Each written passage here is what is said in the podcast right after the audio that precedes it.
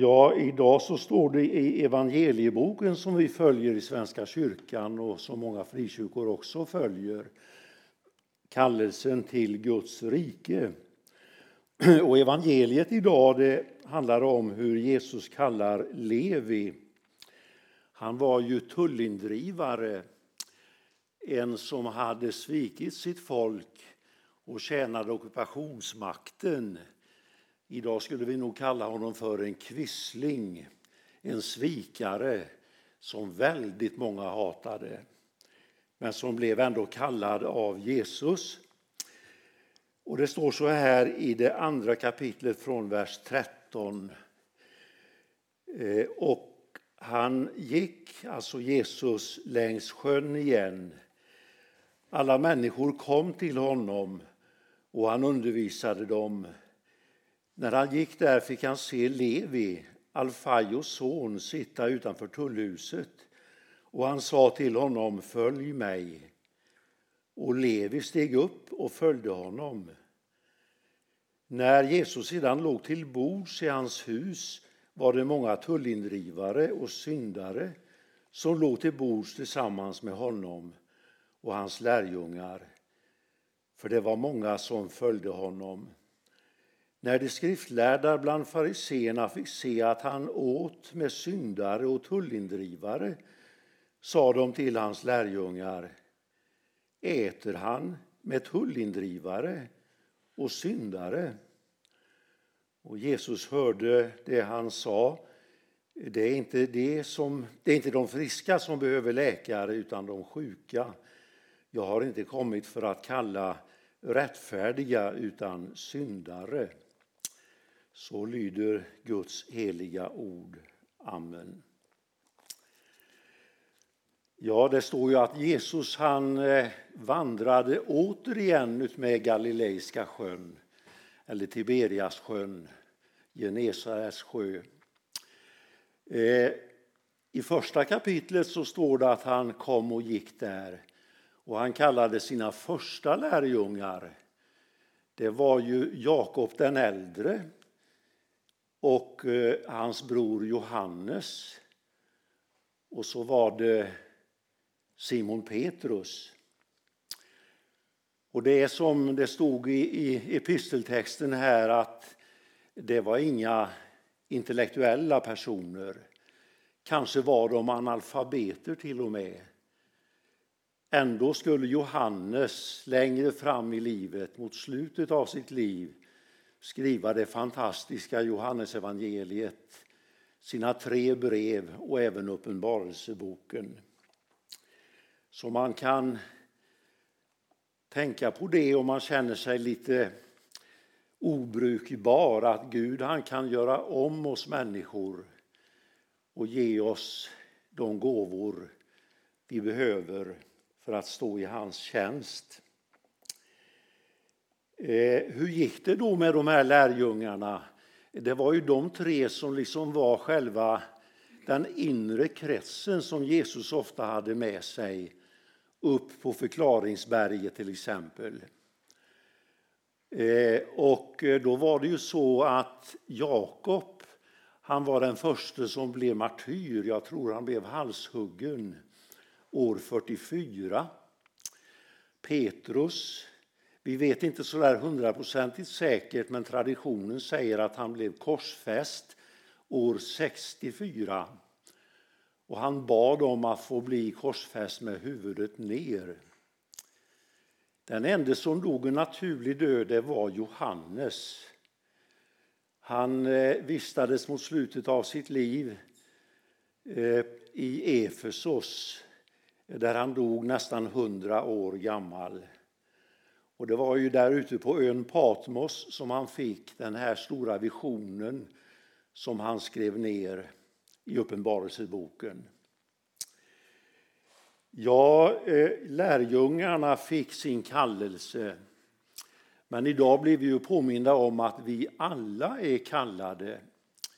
Idag är det du och idag är det jag.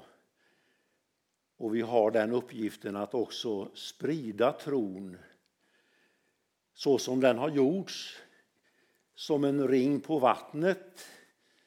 från generation till generation i 2000 år. Någon gång för 1000 år sedan så kom det också hit upp till oss i Sverige, i Norden, evangeliet. Eller som en stafettpinne som går från löpare till löpare. Nu är det vi som har trons stafettpinne. Men Jesus, han säger ju att det gäller inte bara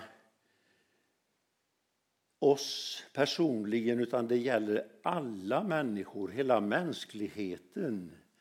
Gud vill att alla ska bli frälsta och komma till kunskap om sanningen. Och det sista han sa före sin himmelsfärd så var det ju den här befallningen: gå ut och gör alla folk till lärjungar. Döp dem i Faderns och Sonens och den heliga Andens namn och lär dem att hålla alla de bud jag har gett er. Och jag är med er alla dagar in till tidens ände. Och visst är det gåtfullt detta, att när man gör studier och forskar om den kristna tron så säger man att avkristningen har gått allra längst i Europa, men framförallt i vårt eget land. Och jag tänkte vi begränsar oss till vårt eget Sverige i den här predikan. Vi är världens mest sekulariserade folk. Och jag läste i Dagen en intervju med vår statsministers hustru som är präst. Och hon sa så här ungefär, att det är så underligt att man så sällan träffar kristna människor som talar om Jesus. Hur kommer det sig? Det är ju det vi är kallade till. Sekulariseringen har brett ut sig som en våt filt över vårt land. Vi har svårt för att tala om vår tro. Vi smyger ofta lätt undan. Jag har gärna korset på mig när jag predikar. Men när jag går och handlar, då stoppar jag det i fickan. Sån är jag, sån är många av oss, tror jag. Vi kan undra över detta. Men det är ju så att man behöver ibland bilder för att få lite klarhet i vad det är som händer. Och det var 1971 som jag och min mycket, mycket unga familj flyttade in i Åsle prästgård, mitt emot Åsletå. Och det var företrädare som hade varit väldigt duktiga trädgårdsmästare. Jag hade inte det intresset och har det fortfarande inte. Det jag började med, det var att lägga igen rabatter.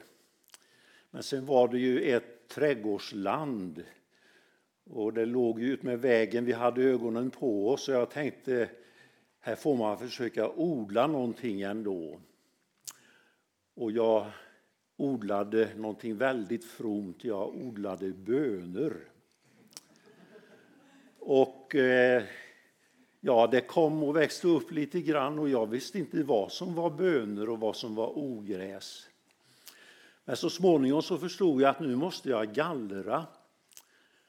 Och jag gallrade det jag trodde var ogräs. Men det var det som var kvar. Och jag gick och bar vatten och vattnade ifrån Kålaforsen som rann genom trädgården. Och så fick jag främmande, eller vi främmande. Och de stod tysta och tittade på vårt land och så sa de: men varför i all världen håller du på att odla ogräs? I min okunskap så hade jag tagit bort bönorna och behållit ogräset. Så kan det gå. Och jag tänker det kanske är en bild av hur vi liksom tar till oss tron. Det kan vara så att när det växer tillsammans så här, då går det mycket bra egentligen. Jag har en övertygelse om att när vi föds så har vi tron inom oss. Gud har lagt ner evigheten inom oss. Vi kommer från ljusets värld och vi ska en gång återvända dit. Och vi har minnen från ljusets värld långt bortom alla bilder och kristna dogmer och teorier. Vi har paradisminnen. Och jag är övertygad om detta, för jag hade en väldigt stark upplevelse i 5-årsåldern. När jag och min familj och andra skulle åka till Nyhemsveckan i slutet på 40-talet. Vi hade våra gårdar högt uppe på Hattåsen, 340 meter över havet. Och det var en underbar dag, ungefär som nu, för det är ju nu som Nyhemsveckan pågår. Och vi tog oss ner från berget på små smala skogsvägar och så kom vi till ett soldattorp, Lövtorp. Och jag minns det precis exakt hur det var. Jag hörde fågelsången, jag såg grönskan och framförallt hörde jag göken. Och jag genomströmmades av en intensiv gudslängtan, hemlängtan. Och det var inte till hemmet jag hade lämnat bakom mig på morgonen, utan det var till ett hem som jag kände igen mig långt senare i några diktrader som jag igår kväll hörde Einar Ekberg sjunga in en gång. Det är något bortom bergen, bortom blommorna och sången. Det är något bortom stjärnor, bortom heta hjärtat mitt. Hörre, någon går och viskar, går och lockar mig och beder. Kom till oss, till denna jorden, den är icke riket ditt. Det som händer med oss och det som är en del av synden, det är ju att den där dörren som jag tror i barndomen är öppen mot evigheten, den stänger vi igen mer och mer. Och ibland låser vi också om den. Utan att vi riktigt förstår det så liksom tar vi bort det som har med Gud och evigheten att göra. Och tänker det är någon form av ogräs som vi människor har skapat för vår svaghets skull och som jag inte behöver. Jag är mig själv nog. Ofta i okunnighet. Men ibland ett medvetet val. Och så blir det en form av ogräs som vi liksom odlar. Bara några exempel. Makt, status. Att kunna köpa saker. Och så vidare och så vidare. Och man märker det ju inte minst nu när det snart drar ihop sig till semester. Att man söker efter allt häftigare upplevelser. Men väldigt ofta så känner man efteråt en tomhet. Och tomhet är någonting som präglar vår tid mer än något annat. Tomhet, det säger ungdomarna, det säger många vuxna. Jag känner en sån tomhet på djupet inom mig. Det är som jag hade ett svart hål där.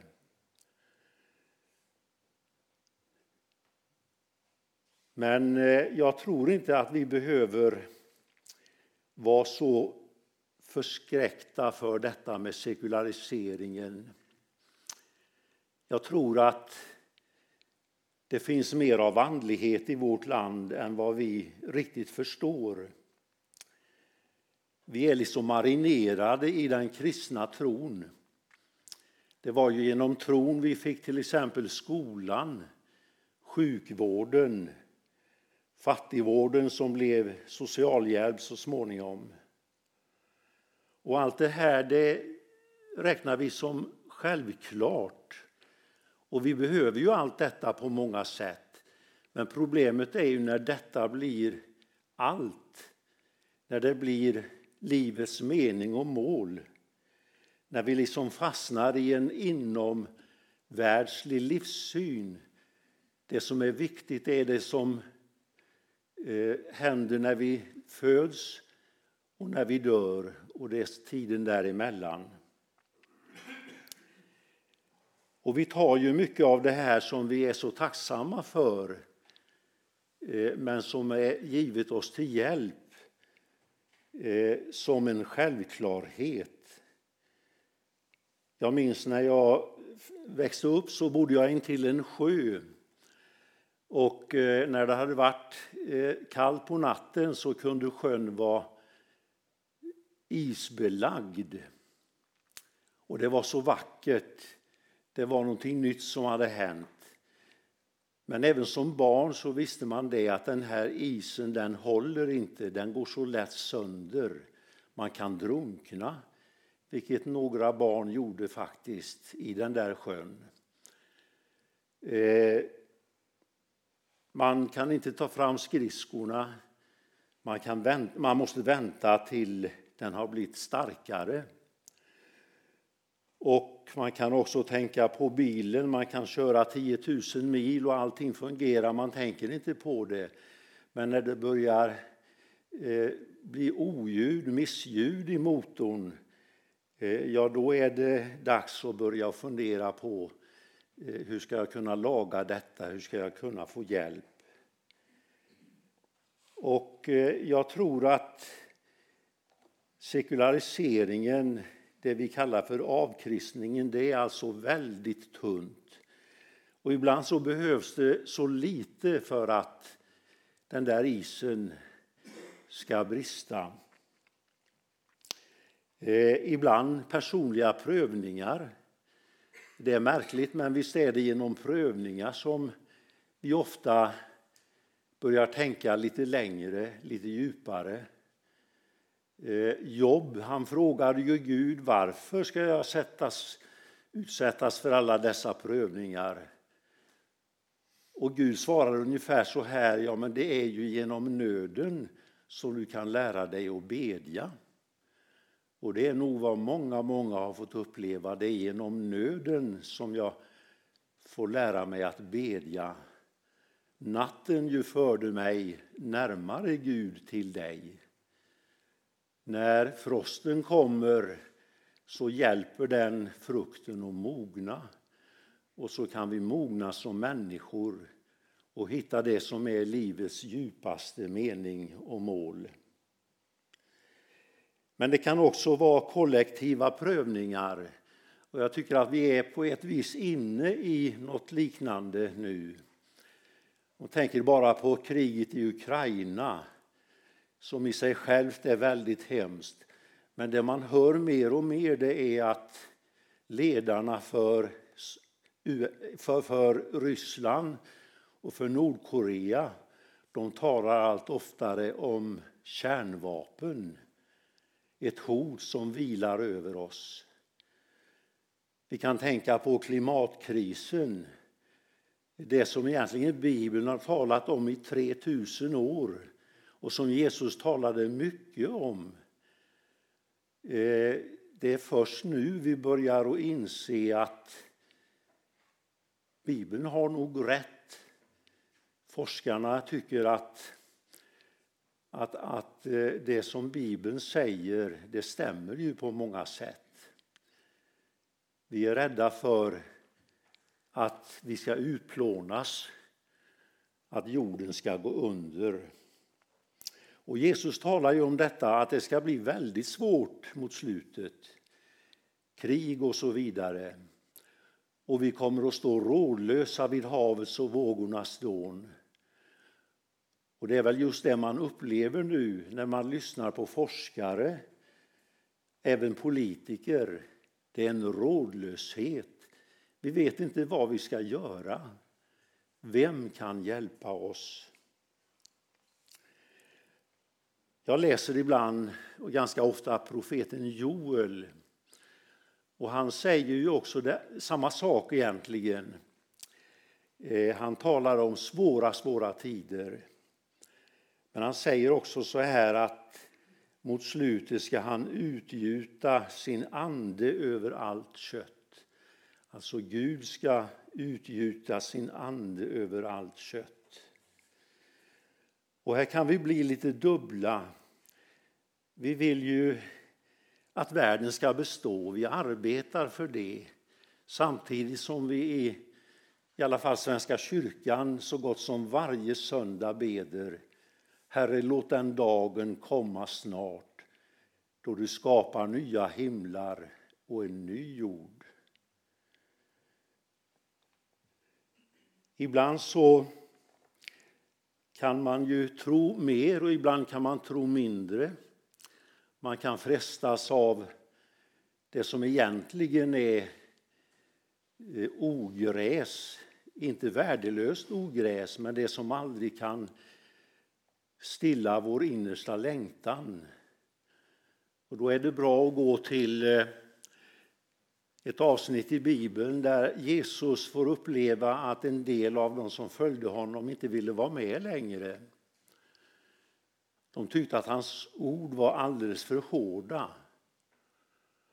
Och då säger han, vill också ni gå bort? Och då svarar Petrus, Herre, till vem skulle vi gå?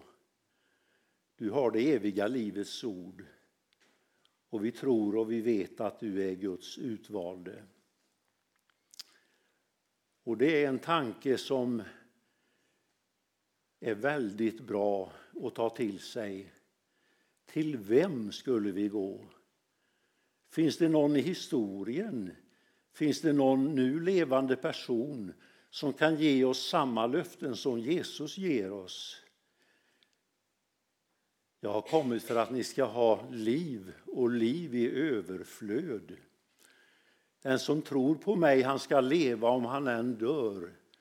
Och var och en som lever och tror på mig, han ska aldrig någonsin dö. Vilket löfte, vilken framtidsvision. Och därför får vi säga gång på gång på gång, Herre, till vem skulle vi gå? Jo, Herre, vi går till dig, du som har det eviga livets ord. Du som öppnar den där porten genom nåd, den som vi sjöng om i psalmen. Jag vet en port som öppen står, allt från de gyllene salar. O djup av nåd, att porten öppen står för mig. I Jesu namn, amen. Herre, vi tackar dig för ditt ord. Vi tackar dig för de löften du har gett oss. Tack för att du är uppstånden och lever och sträcker ut din hand mot varje människa i hela skapelsen. Du som vill att alla människor ska bli frälsta och komma till kunskap om sanningen. Hjälp oss, Herre, att inte behålla tron för oss själva utan att kunna dela med oss av den på det sätt som du hjälper oss till och öppnar upp för. I Jesu namn. Amen.